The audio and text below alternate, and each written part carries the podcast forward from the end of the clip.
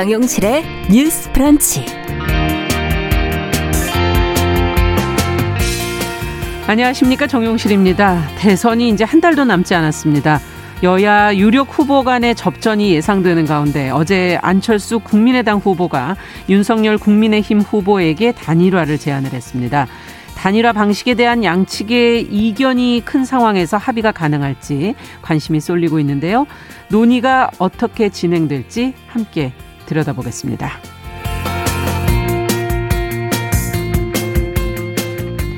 네, 코로나19 신규 확진자 수가 지금 계속 늘고 있죠. 확진자, 접촉자에 대한 관리 기준이 달라져서 알아둬야 될 것이 참 많아졌습니다. 봐도 봐도 나는 헷갈린다 하는 분들이 많은데요. 반드시 기억해야 할 사항들 오늘 취재 기자와 함께 다시 한번 좀 정리를 해드리겠습니다. 자, 2월 14일 월요일 정용실의 뉴스 브런치 문을 엽니다.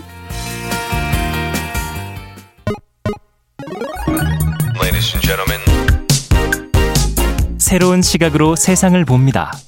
정용실의 뉴스 브런치 뉴스픽.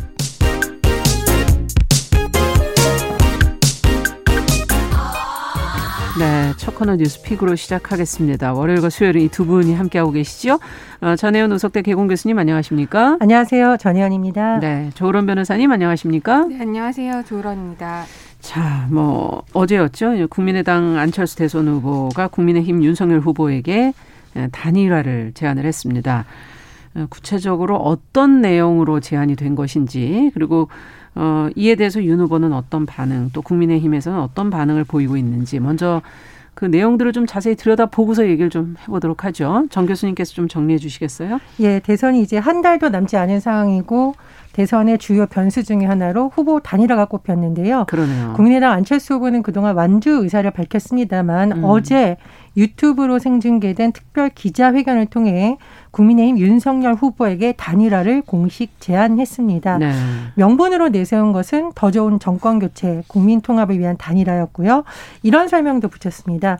요즘 식물 대통령이라는 표현이 나옵니다. 이 표현은 뭐냐면 만약에 야권에서 어떤 후보가 당선이 되더라도 지금 여당이 워낙 의석수가 많기 때문에 음. 여러 가지 국정운이라든가 특히 뭐 법안이라든가 예산 이런 문제에서 굉장히 어려울 수 있다는 표현이 나왔었는데 네. 안철수 후보도 어제 언급한 내용이 어, 거대 여당이 있기 때문에 야권 후보가 음. 대통령이 돼도 식물 대통령이 될 수 있으니까 후보 단일화를 통해서 압도적 승리를 해야 되는 것 아니냐는 식으로 설명을 했습니다. 네. 근데 사실 가장 큰 관심사 중에 하나가 단일화 방식인데요. 그렇죠. 안철수 후보는 여론조사를 통한 단일화 제안을 했어요. 음. 조금 설명을 드리자면 윤석열 후보는 실내만 있으면 한 10분 정도 커피 마시면서도 할 수 있다라는 발언을 한 적이 음, 있거든요. 음, 그거는 후보들끼리 만나서 대화를 해서 그냥 결정을 하자는 거지. 단판을 짓겠다. 그렇죠. 이른바 단판이었죠. 예. 그런데 안철수 후보는 아주 구체적인 방식으로 여론조사를 제안했는데 어. 지난해 서울시장 보궐선거 후보 단일화 때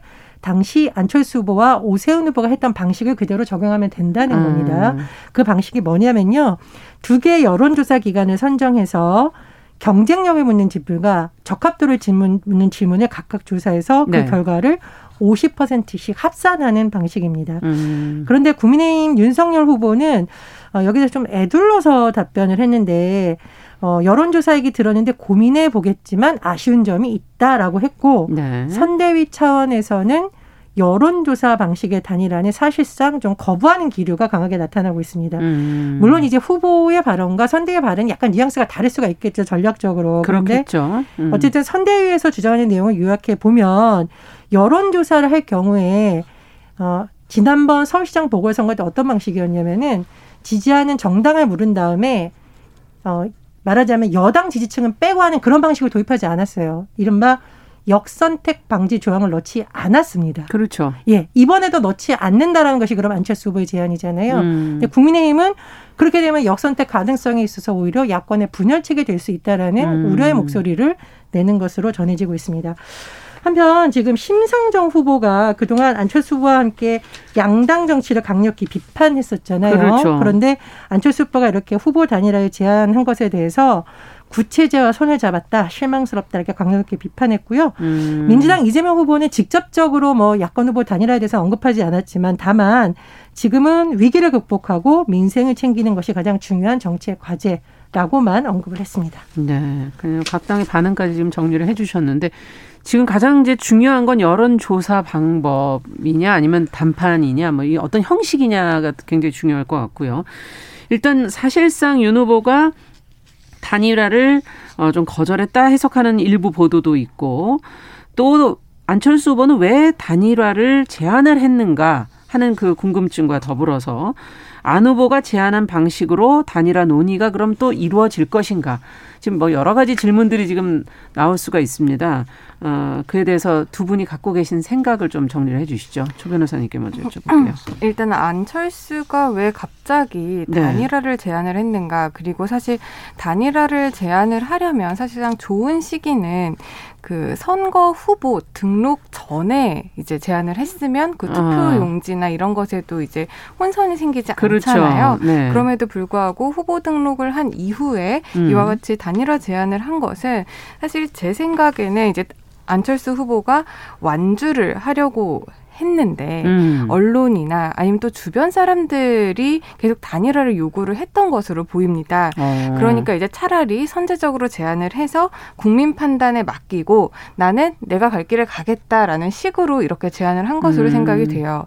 일단 지금 이 방식을 보면 교수님께서도 잘 지적을 하셨지만 그 역선택 방지 조항이 없는 여론조사 네. 방식입니다. 네. 그러다 보면은 국민 전체를 대상으로 해서 여론조사를 해서 단일화를 할지 음, 단일화 후보를 누구로 할지 이렇게 결정을 하게 그렇죠. 되는 건데 사실 이 방식이라면 국민의힘에서 받아들이기 굉장히 어렵다고 봅니다. 음. 왜냐하면 지금 국민의힘에서는 사실상 단일화가 있지 않아도 어느 음. 정도 안정적으로 지금 그 지지율이 나오고 있는 상황인데 음. 그 이재명 후보와의 격차가 지금 크지는 않지만 그래도 어느 정도 우세로 가고 있는 여론조사들이 많은데 네. 이 상황에서 단일화라는 큰 변수를 통해서 굳이 위험을 부담을 할 필요가 없다라는 것이죠. 음. 그리고 그것이 아까 말씀하신 대로 후보들 간의 어떤 담판을 통해서 그 윤석열 후보가 단일화 후보로 선정되는 것이 아니라 네.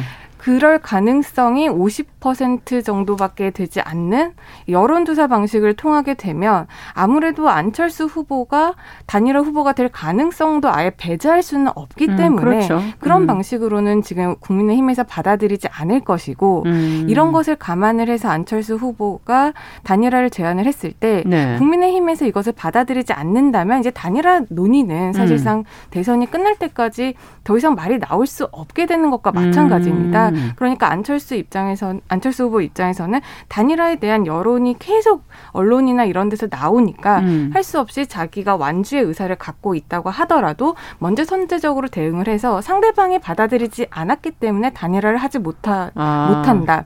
만약에 국민의힘이 이번 대선에서 실패를 한다면 그 부분에 대해서 단일화라는 요소가 대선 실패 요인으로 작용을 한다면 그내 탓은 부분에 아니다. 대해서는 자신의 책임은 없다라는 것을 먼저 깔고 완주의 가려는 의사가 더 있다. 것이 아닐까 그렇게. 생각을 하고요. 네. 그윤 후보가 사실상 단일화를 거절했다고 해석하는 보도들에 대해서는 음. 사실 어, 크게 본다면 단일화를 윤 후보 입장에서는 원한다고 볼 수도 있을 것 같아요. 왜냐하면 음. 이재명 후보와의 지금 지지율 격차가 그렇게 크지 않잖아요. 예. 그렇기 때문에 야권들이 이제 협력해서 단일화를 해서 크게 음. 이제 대선에서 승리를 하면 좋겠는데 사실상 아까도 말씀드렸지만 안철수 후보가 제안한 방식으로는 그런 리스크를 지고 갈 그럴 지금 상황이 안 된다는 없네. 거죠. 그렇기 때문에 안철수 후보가 제안한 방식의 단일화는 거절을 했다라고 보는 게 음. 맞는 해석일 것 같습니다. 단일화 자체보다는 방식에 대해서는 거절을 한 것이다 이렇게 해석하신다는 거죠.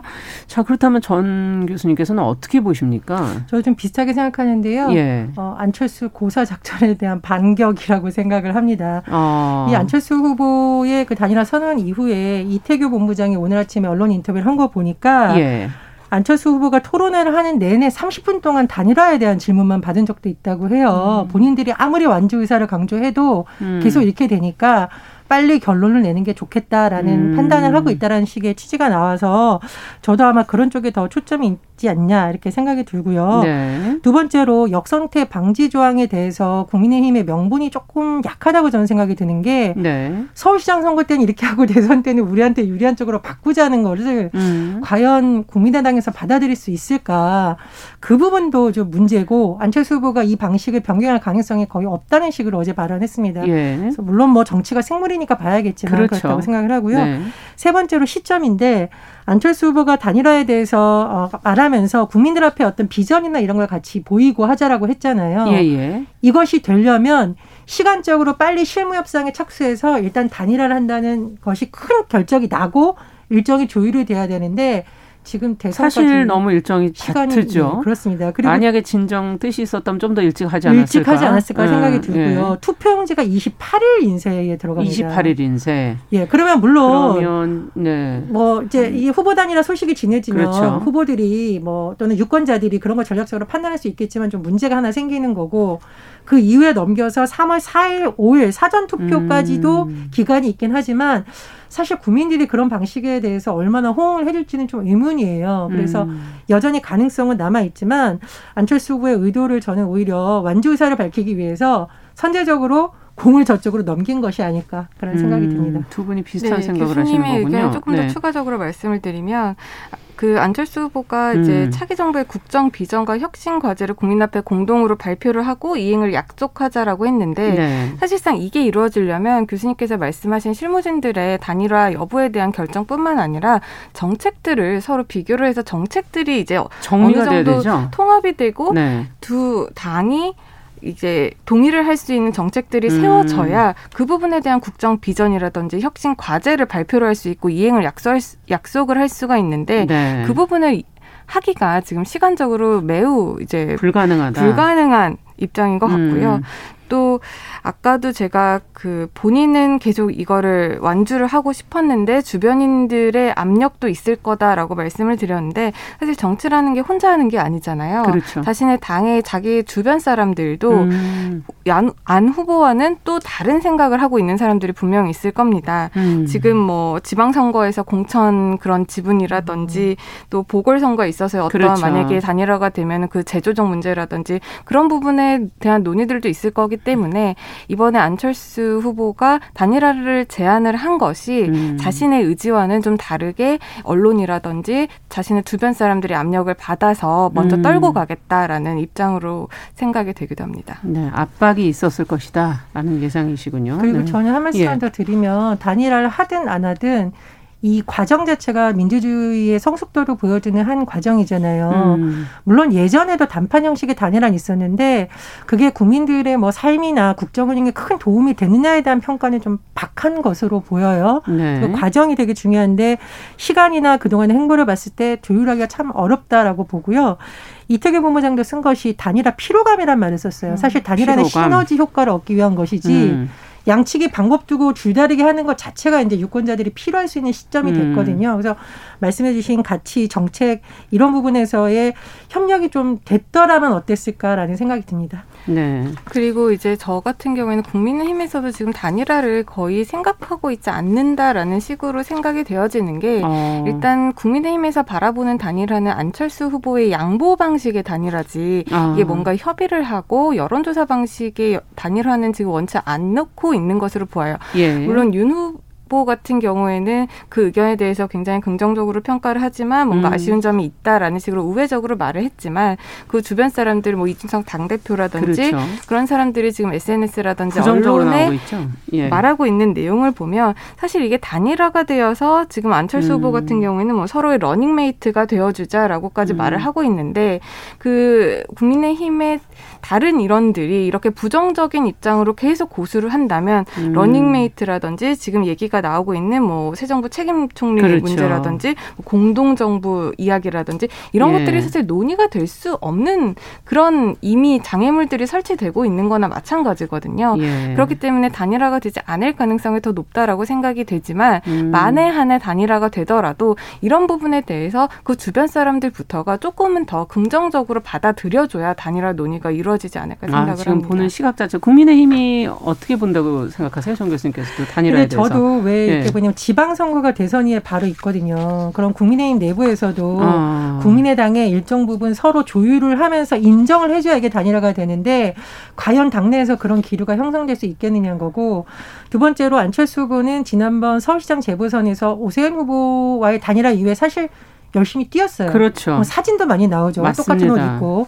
그런데 그 이후에 뭔가 사실 국민의당에서 실질적으로 얻은 부분이 있느냐. 그건 없거든요. 예. 그러니까 기본적인 신뢰는 사실 훼손된 관계이기 때문에 빠른 시간 안에 단일화가 되려면 기본적인 신뢰나 강력한 대의 명분이 있어야 되는데 지금은 좀 그 부분 약화된 상태다 그렇게 진단합니다. 네. 또 지방 선거에서 서로의 몫을 과연 또 어떻게 나누느냐 굉장히 그렇죠. 첨예한 문제가 또 음. 남아 있다는 얘기시군요. 네. 네, 맞습니다. 음. 아까 말씀드렸다시피 지방 선거라든지 보궐 선거에 있어서 그런 재조정 음. 문제라든지 양 당이 어느 정도 합의를 해야 이게 단일화 라고도 연결이 되는 부분인데 음. 그런 부분이 잘 이루어질지가 사실 미지수고요. 또 하나는 이제 안철수 후보 같은 경우에는 단일화가 정말 꼬리표처럼 계속 붙어 다니잖아요. 네. 이번에 한번 끊고 가줘야 안철수 후보의 향후 정치에 있어서도 아. 긍정적으로 평가를 받을 수 있지 않을까라고 생각을 네. 하고 그런 입장에서 이런 선제적으로 이런 의견을 내지 않았을까 생각을 합니다. 네.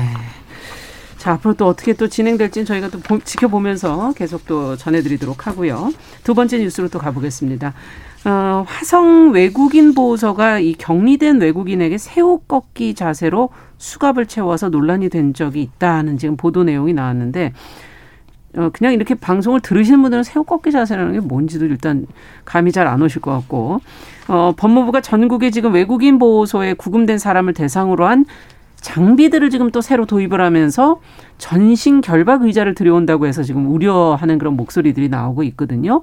이 관련된 내용을 좀 하나하나 짚어서 좀 설명을 해 주셨으면 좋겠어요. 저, 조, 조으론 변호사님. 네, 일단 예. 새우 꺾기 자세 이게 무슨 말이냐라고 말씀을 예. 하실 텐데 지난해 3월이었습니다. 체류 기간 연장을 놓쳐서 경기도 화성 외국인 보호소에 구금됐던 A 씨가 예. 구금 이후에 첫 4개월에 3분의 1 이상을 질, 징벌적 독방에서 혼자 지내고 불법 장비들로 몸을 속박하는 가혹행위를 당한 사실이 드러났습니다. 예. 근데 당시에 국가인권위원회에서는 이 새우 꺾기를 포함한 인권 침해가 있었다고 보고 법무부 장관에게 관련자 경고 그리고 유사 사례 방지 일시 보호 해제를 권고를 했었는데 그 영상이 이제 TV에 방영이 됐었습니다. 음. 이 새우 꺾기 자세라는 것은 일단 사람을 눕혀놓고요. 손을 양 손을 뒤로 묶습니다. 네. 둘- 뒤로 묶고 양 발을 또 뒤에서 이제 묶습니다. 그리고 손과 발을 연결을 해요. 그러면 똑바로 앉을 수도 없는. 그렇게 되면은 엎드려 이제 누워 있어야 되는 누워 있는. 상태에서 손과 발은 그렇죠. 뒤로 묶여 있는 아. 상황이고 이게 연결이 되어 있으면 어. 거의 배로 지탱을 하게 됩니다. 정말 힘든 자세군요. 정말 사실 네. 힘든 자세인데 네. 이게 지금 뭐 4개월에 3분의 1 이상을 이런 가혹행위를 당했다라고 음. 주장하는 영상이 나와서 굉장히 이게 인권 침해적인 그렇군요. 요소가 있다라고 논란이 많이 됐었는데 사실 이 부분에 대해서 법무부에서 또 다른 영상을 내놓기는 했었 어요. 음. 이렇게밖에 할 수 없었던 이유가, 이유가 이 A 씨가 그 보호소에 있을 때 보호소의 그 기물을 상당히 심하게 훼손을 아. 하고 또 자해를 하고 어. 또 타인에게 어떤 그런 신체 안전이라든지 위협을 했군요. 위협을 하는 그런 영상들을 보여주면서 음. 이렇게 했기 때문에 이럴 수밖에 없었다라는 음. 식의 입장을 내놓기는 했었습니다. 그런데 이게 인권 침해라는 문제가 계속 예. 제기가 되니까 이후 국회와 그리고 법무부가 이 외국인 보호소에 격리된 외국인에게 적용되는 그 출입국 관리법 개정 논의가 진행이 됐었었거든요. 예. 이에 대해서 이제 이- 이번에 법무부가 이 보호 장비와 사용 이 보호. 장비 사용에 있어서의 음. 그 외국인 보호 규칙을 개정을 해서 보호 장비 남용을 방지를 하고 음. 또 그런 절차라든지 기간 관련 규정도 이번에 하, 개정을 하기로 한 것입니다. 네. 그래서 법무부가 이번에 개정을 통해서 한 것이 기존에는 이 보호 장비가 뭐 수갑, 포승, 머리 보호 장비 이세 음. 가지만 법에 나와 있었어요. 네.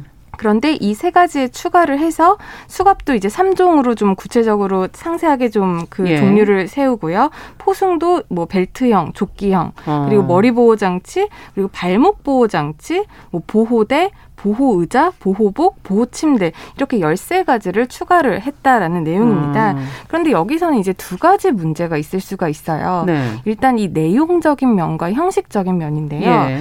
이 외국인 보호 규칙 그리고 출입국 관리법 이 두 가지 조항에 의해서 외국인들을 이렇게 신체를 그렇죠. 좀 보호 장비를 사용해서 결박을 할 수가 있게 되는 건데 이게 내용이 내용을 보면 이 여기에 지금 사용되는 그 수갑이라든지 포승이라든지 이 머리 보호 장비가 사실 우리나라 내국인에게는 유죄 판결을 받고 교도소에 음. 수용된 그 음. 그 수용자들에게 사용되는 장비입니다. 네. 그래서 이걸 보면은 유죄 판결을 받고 받고 수용된 수용자들에게 적용되는 것이 외국인들은 이런 유죄 판결을 받고 수감된 사람들이 아님에도 아닌데도. 불구하고 네. 외국인 보호소에 있는 외국인에게 적용을 하는 것이 지나치게 과도한 제한이 아. 아닌가라는 비판이 하나 있을 수가 있고요. 예. 또 형식에 있어서도 외국인의 기본권을 지금 법에서 상세히 이런 경우에 제한할 수 있다 이게 아니라 네. 법에서는 굉장히 모호하게 규정을 해두고 뭐 수갑을 사용할 수 있다, 뭐 포승을 사용할 수 있다라고 해놓고 구체적인 사용 방법이나 사용 요건에 대해서는 그 시행 규칙 음. 법무부령으로 이제 이것을 규정을 해놓는 겁니다. 네. 그러다 보니까 이 정확한 절차라든지 그런 과정이라든지 요건이라는 게 그 법무부 장관의 결재만으로 이루어져서 음. 개정이 가능하기 때문에 과연 사람의 기본권을 국민이 음. 아니더라도 외국인의 기본권을 법이 아닌 이렇게 규칙으로 쉽게 음. 제한을 하는 것이 말이 되느냐 이 부분에 대한 비판이 있습니다. 네, 그렇군요. 뭐 그 장비 자체도 조금 이제 들여다볼 부분도 있겠지만 지금 어쨌든 좀 쉽게 시행령으로 돼 있어서 쉽게 다룰 수 있는 부분 이런 부분도 좀 문제인 것 같고 정 교수님께서는 어떻게 보십니까? 그러니까 저는 그냥 쉽게 말해서 이런 생각이 들었어요. 만약에 우리나라 국민이 해외에 가서 외국인 보호소 비슷한 시설에 격리되어 있는데 네. 그쪽 나라의 범죄자들한테 유죄 판결을 받은 교도소에서 하는 방식을 외국인이라는 이유로 적용받았다.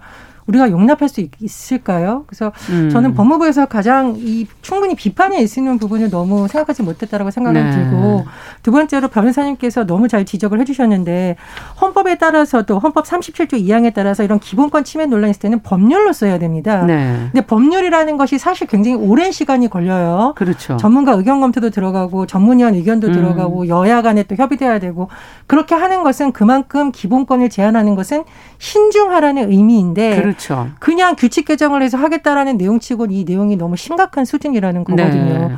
규칙 개정으로 할 수 있는 내용이 저는 아니라고 봅니다. 그래서 음. 좀 신중해야 된다라고 보고요.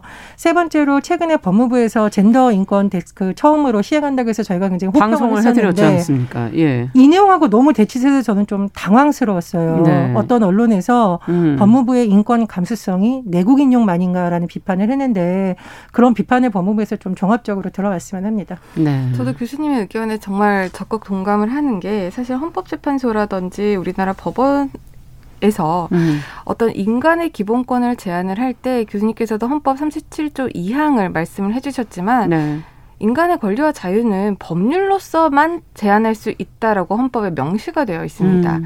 그렇게 본다면 이렇게 기본권을 제한하는 특히 신체의 자유를 지금 구속하는 그렇죠. 부분인 거잖아요. 그런 부분에 대해서는 사실 법률로서 하는 게 헌법에도 음. 맞고요. 음. 사실 이게 헌법뿐만 아니라 유엔 규정과도 연관이 있습니다. 네. 지금 보호 장비 사용에 관해서는 그 유엔의 그 피구금자 처우에 관한 최저 기준 규칙이라는 게 있는데 음. 이 부분에 대해서도 굉장히 제한적으로 사용을 돼야 되고 특히 굴욕이나 고통을 주는 쇠사슬, 발목 수갑, 보호 장비 사용이 금지돼야 아. 한다라고 아. 규정이 되어 있어요. 아예 명문화 돼 그렇게 본다면 네. 이번에 이제 법무부에서 이것을 그 법무부령으로 지금 바꾸고자 음. 하는 것은 사실 우리나라 헌법이라든지 기존적 기존의 헌법재판소 입장, 뭐 그렇죠. 판례 이거에도 위배되는 것뿐만 아니라 세계적인 조류에도 예. 지금 역행하고 있는 음. 상황인 겁니다.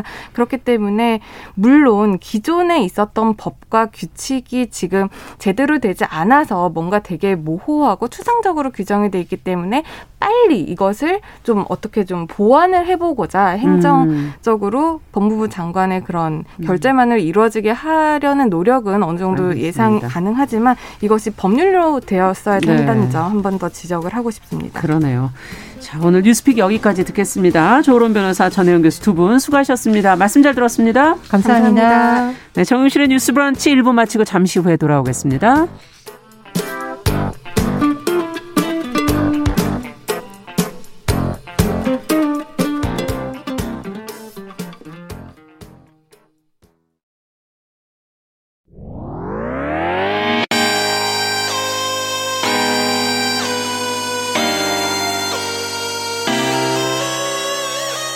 사람들은 삼루에서 태어났으면서 자신이 삼루타를 친 것처럼 생각하며 살아간다라는 음. 말이 있어요. 3분 즉석칼을 만들듯이 법안을 뚝딱뚝딱 잘 만들어내시는 분들이 왜 여기에 대해서는 음. 이렇게 직무유기를 하고 있을까 그런 문제가 들고 따끔하게 이 예. 여성 팬티에 달려있는 정체불명, 의미불명의 리본에 대해서 생각을 하게 됩니다. 도대체 이 아이는 왜 있는가? 경쾌하게 정말 그런가요? 외신도 당황한 거죠. 이 사건을 보고 예. 도대체 한국에서 무슨 일이 벌어지고 있는 거냐. 음. 이거 한국의 성보수주의 때문 아니냐. 할 말은 하면서 같이 고민해 한번 고민해 보겠습니다. 세상을 보는 따뜻한 시선. 정용실의 뉴스 브런치. 네, 정용실의 뉴스 브런치 이제 또 시작하겠습니다. 지금 듣고 계신 시각 11시 31분입니다.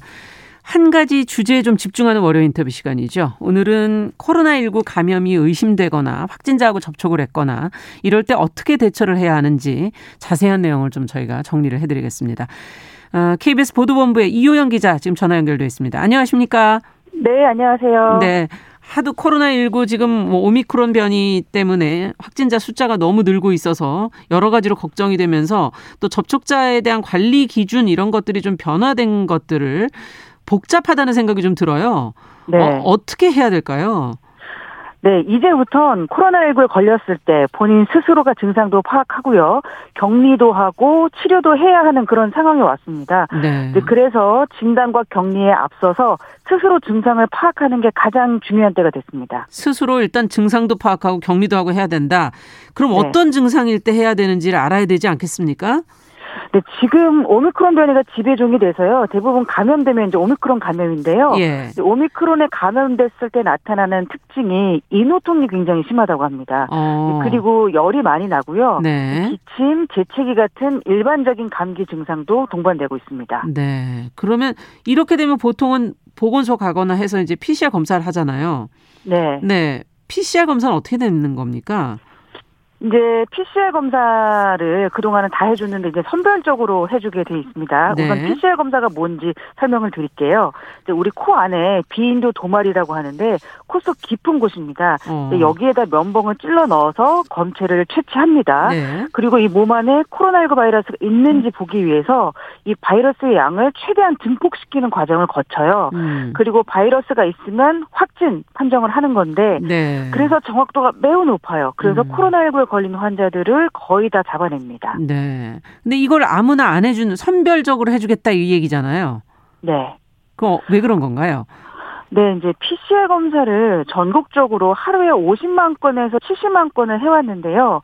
이 검체를 채취하는 인력, 또 이걸 분석하는 인력, 이런 인력들이 2년째 진단검사 업무를 하면서 피로가 매우 누적되어 있는 상태입니다. 네. 그럼 이제 오미크론 확산세가 지금 대단한데 이게 이제 PCR 검사 역량으로는 감당할 수 없다 뭐 이런 얘기인가요? 그렇죠. 사실상 불가능합니다. 이제 2월 말에 확진자가 13만 명에서 최대 17만 명까지 늘 거라는 전망이 나오거든요. 네. 이제 아까 말씀드린 PCR 검사 건수 50만 건 정도는요. 확진자가 1000명대 나왔을 때 건수예요. 예. 그러니까 확진자가 17만 명까지 늘어나면 현실적으로는 이 PCR 검사로는 다 감당할 수가 없게 되는 겁니다. 아, 그렇군요. 그러면 이제 새로 도입된 방법이 신속 항원 검사라는 건데 이거는 PCR 검사랑 어떤 차이가 있습니까? 근데 약국이나 편의점 가서 한번 보셨을 기회가 있을 것 같은데요. 예. 자가 검사 키트로 간단하게 할 수 있는 검사예요. 이제 코 안에서 본인이 직접 이제 면봉으로 검체를 채취하고요. 네. 코로나19 바이러스가 있는지 이제 확인하는 과정입니다. 면봉을 시약에 넣고 한 10번 정도 저어주고요. 검사판에 몇, 몇 방울 떨어뜨려서 한 줄이 나오면 음성, 두 줄이 나오면 양성으로 판단하는 겁니다. 네. 그럼 이 신속 항원 검사의 장점은 뭐고 단점은 뭡니까? 네, PCR 검사를 하면 결과가 나오는데 3시간 이상이 걸립니다. 그리고 이제 보건소에서 확진 통보를 해주는데 하루 정도 걸려요. 그렇죠. 그런데 신속 항원 검사는 5분에서 15분이면 결과가 나오거든요. 음. 이런 점이 강점이고요. 반면에 정확도는 PCR보다는 떨어진다는 단점이 있습니다. 어, 정확도는 떨어진다. 근데 어떤 네. 사람은 PCR 검사를 할 수 있고 어떤 사람은 그냥 신속 항원 검사를 받아라 받아라 이건 어떤 기준인 건가요? 예, 우선 나이가 제일 중요합니다. 60살 미만이고요. 기저질환이 없는 건강한 성인이라면 증상이 나타났을 때 신속항원 검사를 먼저 합니다. 음. 아, 신속항원 검사를 보건소에 가셔서 하도 되고요. 본인이 직접 하셔도 되는데 여기서 양성이 나오면 보건소에서 다시 한번 PCR 검사를 받을 수 있고요. 여기서 최종적으로 양성이 나오면 이제 그때 확진 판정을 아. 하는 겁니다. 그러면 어, 신속 항원 검사 거치지 않고 바로 PCR 검사하는 분도 있나요? 네, 있습니다. 이제 예순 살이 이제 기준점이에요. 예순 살 이상이 되면은 고위험군으로 분류가 되는데요. 예. 이런 분들이 PCR 검사를 바로 받을 수가 있고요. 또 이제 실제로 확진자를 아주 가까이에서 마스크도 안 쓴 상태로 장시간 같이 있었던 사람이죠. 음. 이런 사람 밀접 접촉자로 분류되는데 네. 밀접 접촉자도 PCR 검사 바로 해주고요. 또 이제 의사가 아 이 사람은 PCR 검사가 필요하다 이렇게 판단했을 때 바로 해줍니다. 아 그러면 신속 항원 검사 이제 이제 자가 자기가 스스로 할 수 있다고 해주셨는데 그걸 해서 네. 본인이 했을 때 양성이 나왔어요. 네. 그러면 다시 가서 PCR 검사를 받는다는 거죠? 맞습니다. 네. 그렇게 되면은 PCR 검사를 다시 받아서 확진 판정을 받으면 그때부터 스스로 자가 격리를 시작해야 됩니다. 음. PCR 검사를 제가 오늘 받았다라고 네. 하면 오늘부터 7일 동안 일주일 동안 집안에 머물면서 증상이 나아지길 기다려야 합니다. 음. 근데 이제 자가 격리 들어가기 전에 지금까지는 증상이 나타나기 이틀 전부터 역학 조사를 다 했었거든요. 그렇죠. 그런데 이제는 지자체에서 전해주는 이제 URL 주소에 접속해서 자기가 어떤 증상이 있는지 스스로 기입하고요. 또 내가 어디를 다녔 는지 스스로 동선도 입력하고요. 또 이제 그동안은 이렇게 확진 판정이 나면 밀접 접촉자로 보건소에서 이렇게 연락을 해줬는데 네. 이제는 확진 판정 받은 본인이 가족들에게 나 확진 받았어요. 이렇게 알려줘야 됩니다. 아, 그러니까 예전에 그 역학조사관이 하던 일, 보건소나 지자체에서 하던 일을 스스로 하라는 얘기군요. 맞습니다. 네, 증상도 기입하고 내가 어디 있었는지 동선도 기입하고 그리고 네. 알리는 역할도 본인이 해야 되고. 맞습니다. 네. 자, 사실상 그, 어, 그렇다면 이제 자가격리 하는 중에 예전에 막 이탈돼서 문제되는 경우가 많았었잖아요. 그거는 어떻게 되는 겁니까? 네, 참 이게 굉장히 어려운 부분인데 확진자가 급증한다는 부분을 좀 염두에 두셔야 돼요. 그러니까 네. 역학조사 인력도 사실상 부족하고 이 사람들이 확진자 격리를 관리하는 인력도 사실상 부족해서 자가격리자가 이탈했다 이걸 막을 수 있는 방법이 사실 없어요.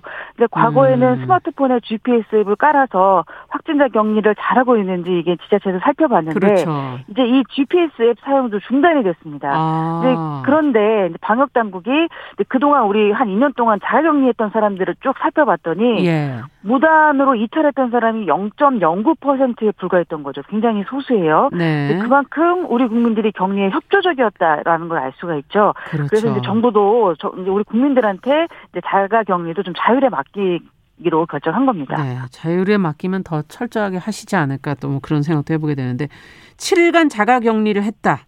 자, 그러면 어떻게 되나요? 그 끝나면? 네, 예전에 PCR 검사 한 번더 예. 했잖아요. 끝날 때. 네네. 이제 확진 판정 받고 7일간 자가격리 끝나면 그다음부터 그냥 일상생활 가능해집니다. 스스로 자가격리 해제하시는 겁니다. 일상생활 가능해지고요. 다만 3일 동안은 일상생활 하면서 몸 상태가 괜찮은지 좀 면밀하게 살펴보셔야 되는 겁니다. 네. 어, 그러면 검사는 다시 안 해도 된다는 얘기인가요? 그냥 본인이 해제하는 건가요? 7일 이후에? 네, 맞습니다. 과거에는 네. 격리를 해제하기 전에 PCR 검사를 했어요. 그런데 지금은 격리 해제할 때 PCR 검사를 안 합니다. 네. 크게 두 가지 이유가 있는데요. 근데 격리 해제 전에 이제 몸은 다 나았는데도 PCR 검사에서 지속적으로 양성이 나오는 경우가 많이 있었어요. 있었죠. 이럴 경우에는 예, 격리 해제를 못 하거든요. 근데 왜 다 나았는데도 PCR에서 계속 양성이 나오냐? 이 PCR 검사가 굉장히 민감도가 높은 검사여서요. 음. 이미 죽은 바이러스의 아주 작은 미세한 조각까지도 다 잡아내요. 그래서 양성으로 계속 판단할 정도로 민감도가 높아서요. 음. 이래서 PCR 검사를 안 하는 첫 번째 이유입니다. 아, 그럼 또 다른 첫 번째가 아닌 이유는 뭔가요?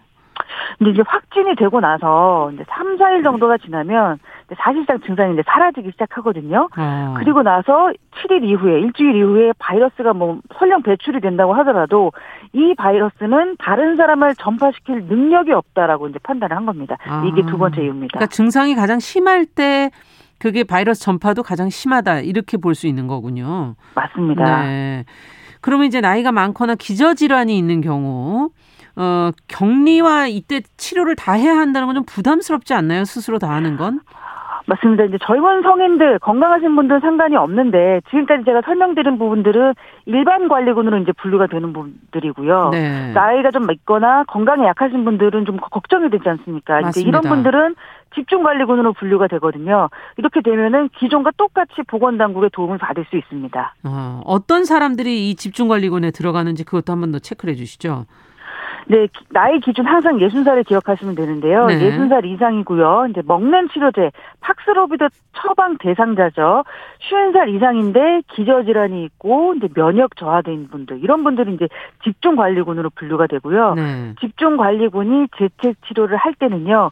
기존하고 똑같이 보건소나 지자체에서 하루에 두 번씩 이렇게 전화를 해줘서 건강하신지 파악을 하고요. 음. 또이 과정에서 건강이 악화되면 음압 시설이 있는 이 전담 병원으로 이송하게 됩니다. 네. 그러니까 병원으로 갈 수가 있기 때문에 이제 확인이 필요하다 이런 얘기네요. 네. 자, 경증이고 60세 미만이면 일반 관리군, 어, 그렇지 않으면 이제 집중 관리군 이렇게 분류가 되는 건데, 어, 일반 관리군으로 분류돼서 스스로 자가 격리를 하고 있는데 만약에 나도 병원을 갈 상황이다. 안 좋아지고 있다.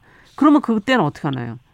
이 부분도 굉장히 염려되는 부분인데요. 네. 우선은 건강보험 심사평가원 홈페이지에 가시면 코로나19 진료를 보는 동네 병원 명단들이 나와 있습니다. 건강보험 심사평가원 홈페이지에 맞습니다. 네. 60살 미만이신데 건강이 좀 악화된 것 같다. 음. 그러면 동네 병의원에 가서 진료 받으실 수 있고요. 네. 그러니까 나 내가 살고 있는 곳에서 가장 가까운 병원이나 의원에 가셔서 코로나19 진료를 음, 받으시면 됩니다. 네.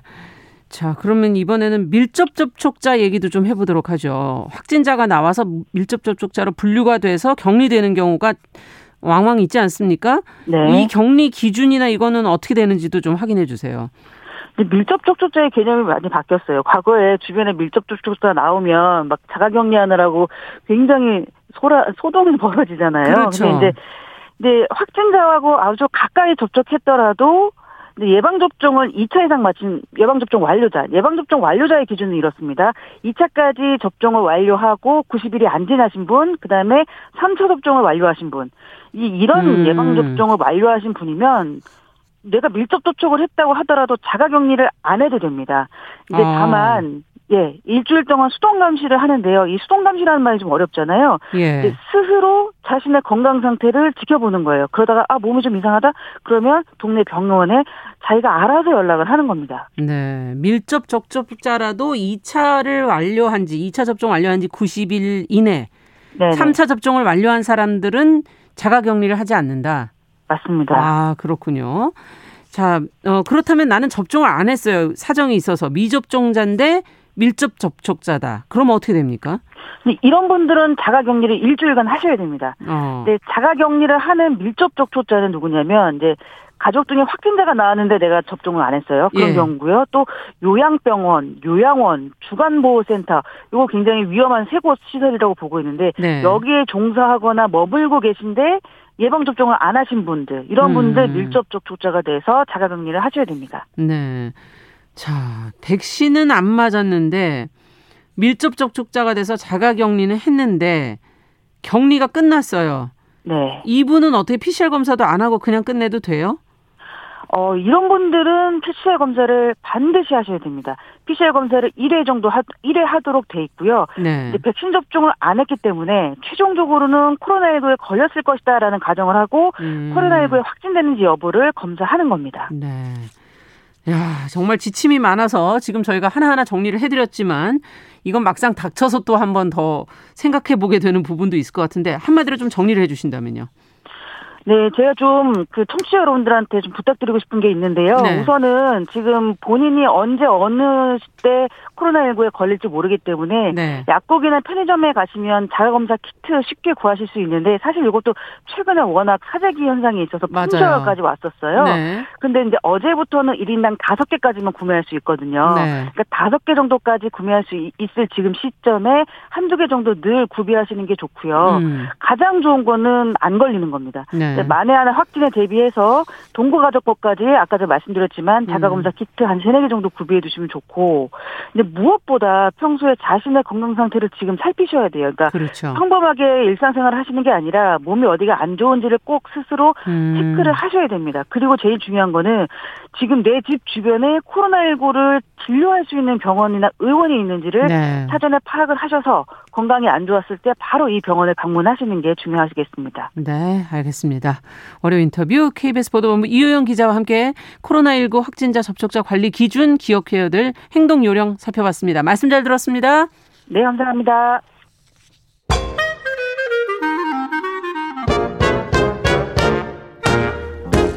모두가 행복한 미래. 정용실의 뉴스 브런치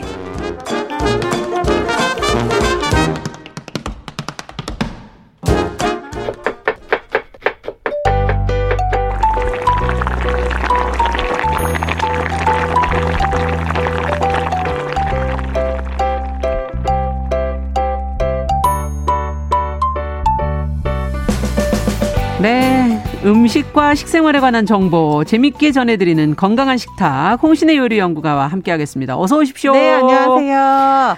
어, 지난주에 겨울 채소를 좀 알아보다가 그렇죠. 다못 알아보고. 끝났어요. 그 양배추, 당근, 뭐 브로콜리, 콜리플라워 네. 이런 거 말씀을 드렸었는데 시금치 얘기 아, 시금치 얘기도 했었고 하, 맞아요. 하려다가 다 못했어요. 맞아요. 시금치 얘기부터 해야겠지만 네. 지금 제가 지난 주에 말씀 못 음. 드린 그러니까 양배추 제일 많이 질문 받은 게 이거였어요. 네. 아 이렇게 얘기를 하시더라고요. 저 제가 이제 식당을 하는데 음. 그 손님분들이 오셔서 네. 아 우리 남편이 정용실 뉴스브런치 매일 듣는다 네. 그러면서 아 이거 오면은 자기가 항상 브리핑을 받는데 고민이 있다고 어. 아니 양배추 그렇게 큰 거를 어떻게 먹으라고 자꾸 먹으라고 하는 거냐 아, 양배추를 사셔서 빨리 먹을 수 있는 방법 뭐 굽는 거 찌는 거 굉장히 그쵸. 많이 말씀을 드렸지만 보관 방법도 하나 더 말씀을 드리고 싶은 게 네. 아주 쉬운 드레싱 하나만 해놓으시면은 오늘 말씀드리는 나물도 다 무쳐 드실 수가 있어요. 어, 뭔데요? 이게 그냥 마요네즈 쉽잖아요. 네. 마요네즈 두 숟가락에다가 네. 겨자, 양겨자 한 네. 숟가락을 넣고 예. 꿀도 한 숟가락을 넣으세요.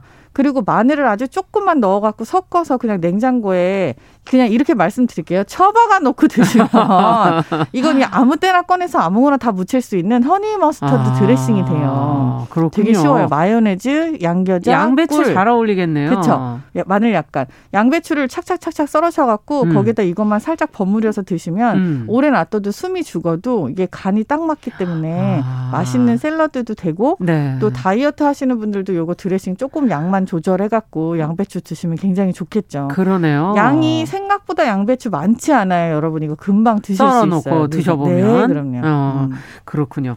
자, 하나 또 팁을 주셨어요. 허니 머스터드. 많이 만들어 네. 두시라고. 네. 미리 만들어 두시라고. 자, 그럼 시금치 얘기로 이제 좀 가보죠. 네. 요즘에 뭐 포항초, 뭐 섬초, 뭐 이름이 많아요. 많죠. 네. 이게 그 생산 지역 이름이에요. 아, 지역 뭐, 이름. 네. 포항초는 실제로 포항에서 음. 그리고 남해초는 남해에서 섬초는 그러니까 이게 어떤 섬일까요? 모르죠. 비금도. 아, 어, 정말이에요? 몰랐어요. 네, 비금도 시금치를 섬초라고 불러요. 비금도 아, 섬이잖아요. 네. 근데 특별히 포항초나 남해초에 비해서 또 비금도 시금치가 조금 더 맛있다고들 사람들이 많이 아. 얘기를 하는 게 키가 더 작고 땅에 더 붙어 있으면서 더 납작하네. 더 납작해요. 그리고 네. 더 작고 아. 이게 왜냐하면 바닷바람 때문에 그랬거든요. 요즘에 나오는 많이 먹을 수 있는 나물 중에 또 세발나물이라는 것도 어, 있잖아요. 어, 저는 좋아해요. 그렇죠. 이게 약간 해풍을 맞아서 뭔가 찝찝한 그런 느낌이 네. 있다라고 사람들이 얘기하지만 얘도 보면 이렇게 약간 세발이라고 하는 게 발색에 이렇게 있는 네. 것처럼 납작하게 요 약간 길쭉으름하게 돼 있는 그쵸. 거. 요거가 생김새가 이렇게 비슷한 것들이 어떻게 보면은 간이 딱 맞는데 음. 이게 겨울 바람을 견뎌낸 그 덕에 음. 단맛이 조금 더 증가 들어가 있군요. 네, 어. 되는 그 맛을 더 확실하게 느낄 수가 있는 거예요. 음. 그래서 비금도 시금치를 완전 최고로 치기도 하죠. 아 비금도 옛날에 이세돌 아 네네네 떠오르기도 하고 아 갑자기 잡담을 하게 되네. 이름 자체가 네. 너무 예쁘잖아요. 그러니까요. 비금도 시금치. 아, 그렇죠. 근데 시금치는 어떻게 해 드세요? 어떻게 먹는 게 제일 맛있어요? 이렇게 맛있는 맛을 좀 살려가며 먹어야 되잖아요. 그쵸. 시금치 아주 솔직하게는요. 음. 생으로 먹는 게 제일 맛있다라고 저는 말씀을 드리지만 생으로 근데 가끔 생을 보면 이렇게 막 흙도 묻어 있고 막 이래가지고 특히 이렇게 섬초나 이런 종류들은 이제 줄거리가 조금 음. 일반 음. 시금치보다는 조금 더 질감이 있어요. 그쵸. 그렇기 때문에 섬 그러니까 생으로 먹을 때는 어린 이파리 안쪽에 아. 있는 것만 따서 드시고. 씻어서 샐러드로 드셔도 되고 이걸 대부분은 살짝 데쳐서 먹는 게 훨씬 네. 달고 맛있죠. 네. 익히면 단맛이 증가하니까요. 아, 맞아요. 요 단 거 그냥 무쳐서 드셔도 되지만 네. 간장 네. 양념에다가 간장 양념에다가 네, 막 세지 않은 응. 간장하고 다진 마늘하고 식초 조금만 넣고서는 네. 참기름에다가 이렇게 쓱 버무리면 약간 네. 겔처럼 되잖아요. 네. 그걸 갖다가 착착착착 묻혀갖고 먹으면은 어. 너무 달고 맛있죠. 아 이때는 양념을 많이 안 해도 된다는 많이 얘기군요. 안 해도 돼요. 네 지금 겨울 뭐 나물 저희 고추장 조금 넣기도 하고 된장 조금 아, 넣기도 하고 막 그러잖아요. 넣으세요. 어. 그래도 되죠. 네. 다, 장 자체가 워낙에 단맛이 어. 강하고 감칠맛이 있으니까 그쵸. 좋아 하시는 음. 기호대로 음. 다 만들어 드시면 되지만 음. 가장 간단한 거는 기본적으로 간장, 간장. 참기름. 네. 아. 그렇군요. 제일 맛있죠. 아까 세발나물 얘기를 해주셨는데 그럼 음. 그것도 어떻게 먹는지도 좀 알려주셔야지 맛있다고만 하시면 어떡해요? 세발나물을 대부분 생채로 무쳐 드시는데 네. 이것도 시금치랑 마찬가지로 뜨거운 물에 한번 샤워를 시켜가지고 어. 그러면 약간 연, 연 녹색으로 샥 변하거든요. 아. 그렇게 해서 힘이 축 그러니까 빠지잖아요. 축 젖지지 않게, 그러니까 절반 아. 정도만 빠지게. 빠지게. 이게 완전히 어. 담갔다 빼는 게 아니라 그냥 뜨거운 물에 한번 샤워시키는 정도로 네. 그렇게 해가지고 음. 요거를 두부랑 한번 무쳐 드셔보세요. 두부랑. 네, 두부에다가 두부는 톳하고만 무치는 줄 아, 이거 세발나물 슬쩍 아. 힘뺀 거에다가 두부를 같이 착착착 무치면 아. 여기에도 이제 마늘하고 참기름 조금 그렇겠죠? 넣으시고 간장으로 음. 간을 하시는데 아. 세발나물은 특히 약간 뭔가 해초 같은 그런 느낌의 맛이 있거든요. 아. 그렇기 때문에 국간장이랑 또 잘 어울려요. 국간장. 네. 그래서 이거를 탁 묻혀갖고 두부랑 같이 드시면 음. 생각보다 포만감도 있고. 그렇죠. 두부랑 두부랑 같이 묻힐 수 있는 나물이 오직 톳만 있는 줄 알았네. 톳이랑 뭐 시금치도 묻히고 아. 굉장히 많이 묻히잖아요. 아. 근데 요거 세발나물도 두부랑 굉장히 맛있고요. 그렇군요. 우리 집은 이 두부 세발나물 무침이 조금 많이 남으면 요걸로 완자를 전을 붙여요. 아, 그것도 방법이네요. 네, 전을 슬쩍 밀가루만 겉에 묻혀 네. 전을 슬쩍 붙여서 빵 사이에 끼워 갖고 햄버거처럼 먹으면 이야. 그것도 굉장히 맛있습니다. 그렇군요. 네. 여러 가지로 하여튼 버리시는 게 없겠군요. 아휴, 어떻게 버립니까? 그 귀한 거. 아니 상해서 버리죠. 상하기 전에 얼른 빨리 빨리 먹어야 되는데. 네, 그럼요. 예. 자, 그런데 겨울에 정말 나물이 이, 이거 말고도 많잖아요. 고들빼기, 쓴바기, 달래, 냉이, 방풍. 맞아요. 유채. 지금 뭐 나물이 이렇게 봄 되면은 막 이렇게 장보러 가 보면 많죠. 많아요. 네. 많은데 해 먹을 줄을 몰라서 지금 이제 어떻게 해야 되나. 일찍 나온 것도 있고 이, 내일이 대보름이기 때문에 이제 묵은 나물을 드시는 철이기도 하잖아요. 네. 근데 의외로 지금은 음. 날씨가 옛날처럼 춥지 않아서 그런지 생나물들이 좀 있어요. 음. 근데 특히 그것들이 살펴보면은 달래도 그렇고 뿌리 아래쪽을 먹는 것들, 아. 냉이도 그렇고, 네. 그리고 뭐 쓴바기, 고들빼기, 그쵸? 네. 이게 이파리도 다 물론 먹지만 아래쪽을 먹는 그런 그쵸. 나물들이 겨울에 많은 게 땅 속에 있던 아. 언 땅에서 버텨낸 다음에 싹을 틔운 그 느낌이 굉장히 달고 맛있는 거예요. 아. 냉이 같은 경우는요 튀겨서 먹으면 진가를 발휘해요. 어 그렇군요. 냉이를 된장찌개만 그러니까요 국만 끓여 드시고 찌개만 네. 해서 드시고 그 향이 이렇게 우러나오는 그쵸, 걸 되게 그쵸. 즐기시는 분들이 많은데 냉이를 뿌리 쪽이 사실 손질하기가 되게 힘든 게 땅 속에 있는 곳이랑 땅 위에 있는 곳이랑 사이에 뭐 뭐가 껴요. 엄청 뭐가 많잖아요. 네, 그거를 손톱으로 이렇게 다 일일이 하나씩 긁어서 아. 손질을 해야 돼서 그게 귀찮아서 냉이 못 드시는 분들 많으시거든요. 맞아요. 근데 일단 그렇게 귀하게 손질하셨으면 네. 물에다 첨벙 담그면은 좀 아까워요. 저는 어. 이게 약간 물에 담궈 놓으면은 우러나는 것도 우러나는 거지만 국을 다 먹고 건더기를 남겨버리면 막 이걸 어떻게 해야 되나 싶은 그쵸, 생각이 있거든요. 네. 그럴 때는 그냥 그 냉이를 한번 튀겨서 요리처럼 오. 드셔보시기를 권하고 싶어요. 냉이를 이게 그냥 튀김가루 그거 이렇게 네. 물반죽 해갖고 착착 묻혀서, 묻혀서, 살짝 튀겨 놓으면 은 냉이가 싱그러운 느낌이 나는 고기 튀김 같은 아. 상큼한 그런 튀김이 돼요. 아, 그건 생각 안 해봤네요. 냉이 튀김에다가 초간장 찍어 먹는 걸 전 요맘때 제일 좋아합니다. 아 그렇군요. 그 외에 다른 것들은 혹시 어, 뭐 쓴박이나 방풍 같은 방풍도 것도 방풍도 뭐 건강에 좋다고 그쵸. 방풍이 그 고추장으로 무치면 맛있는 나물이죠. 아. 방풍이 이제 건강에 좋다라는 의미 이게 이름 자체가 이제 풍 을, 풍을 방지하는 그렇죠. 그래서 어른 나이가 드신 분들이 이렇게 좋아하시더라고요. 네, 다 나물들이 다 이런 기능들이 음. 이런 순기능들 건강에 관한 것들이 굉장히 많이 있어서 네. 영어로도 이 나물을 통칭하는 영어가 영어 말이 나물이에요. 아 영어 나, 이름이? 네, 영어 네. 이름이 그냥 나물이에요. 이게 음. 코리안 베지터블 이렇게 안 하고 아. 나물이라고 부르거든요. 그래야 느낌이 살긴 하죠. 네, 음. 그래서 뭐 방풍도 마찬가지고 유채도 있고요. 음. 요즘에 유채도 너무 너무 맛있을 때고 또 네.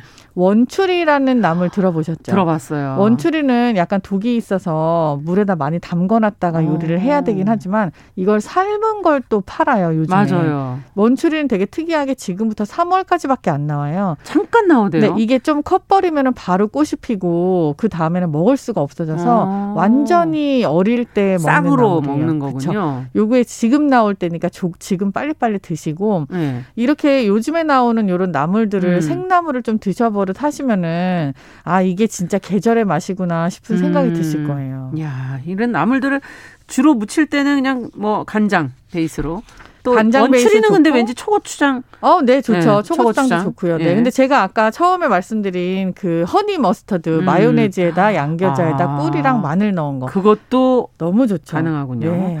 진도 대파가 겨울에 또 나오지 않습니까? 아, 그렇게 너무 대파 맛있을 네. 때예요. 이건 어떻게 드세요, 대파? 대파가 대부분 좀 약간 뭐 맵칼한 그런 느낌이 있어가지고 음. 향신 채소로 많이 사용하시지만 그렇죠. 이거는 대파 자체만 고기 구워실 드실 때 옆에다 같이 구워도 아. 이 최고의 그냥 야채 구이예요. 네. 이렇게 달고 마시는 대파가 없어요. 그리고 음. 제가 진도 대파를 좋아하는 이유 중에 하나가 진액이 많이 없는 하얀 부분, 네. 단 부분이 되게 길어요. 아. 요즘에 나오는 이 진도 대파는 정말 꿀 꿀맛이 따로 없고 향이 너무 좋아서 네. 저는 완전 정말 고기구이에도 같이 그냥 구워 고기구이뿐만이 아니라 그냥 대파 구워도. 김치를 만들어도 김치. 되고요. 어. 그냥 구워 드셔도 되고 네. 이거는 왜 우리 파채로 그 고기 옆에 네. 먹을 때 그 양념해서 파무침 양념을 네. 하잖아요. 진도 대파로 한번 해보세요. 진짜 음. 너무 향긋하고 맛있어요. 네. 음. 자, 혹시 놓친 나물은 없는지 지금 30초 정도 남았습니다. 아, 네. 지금 뭐 여러 가지 많이 말씀을 드렸는데 종류를 소개하는 것보다 이렇게 음. 그냥 가진 양념이라고 얘기하는 기본 양념들 있잖아요. 음. 간장, 참기름, 마늘 이런 거 들어간 거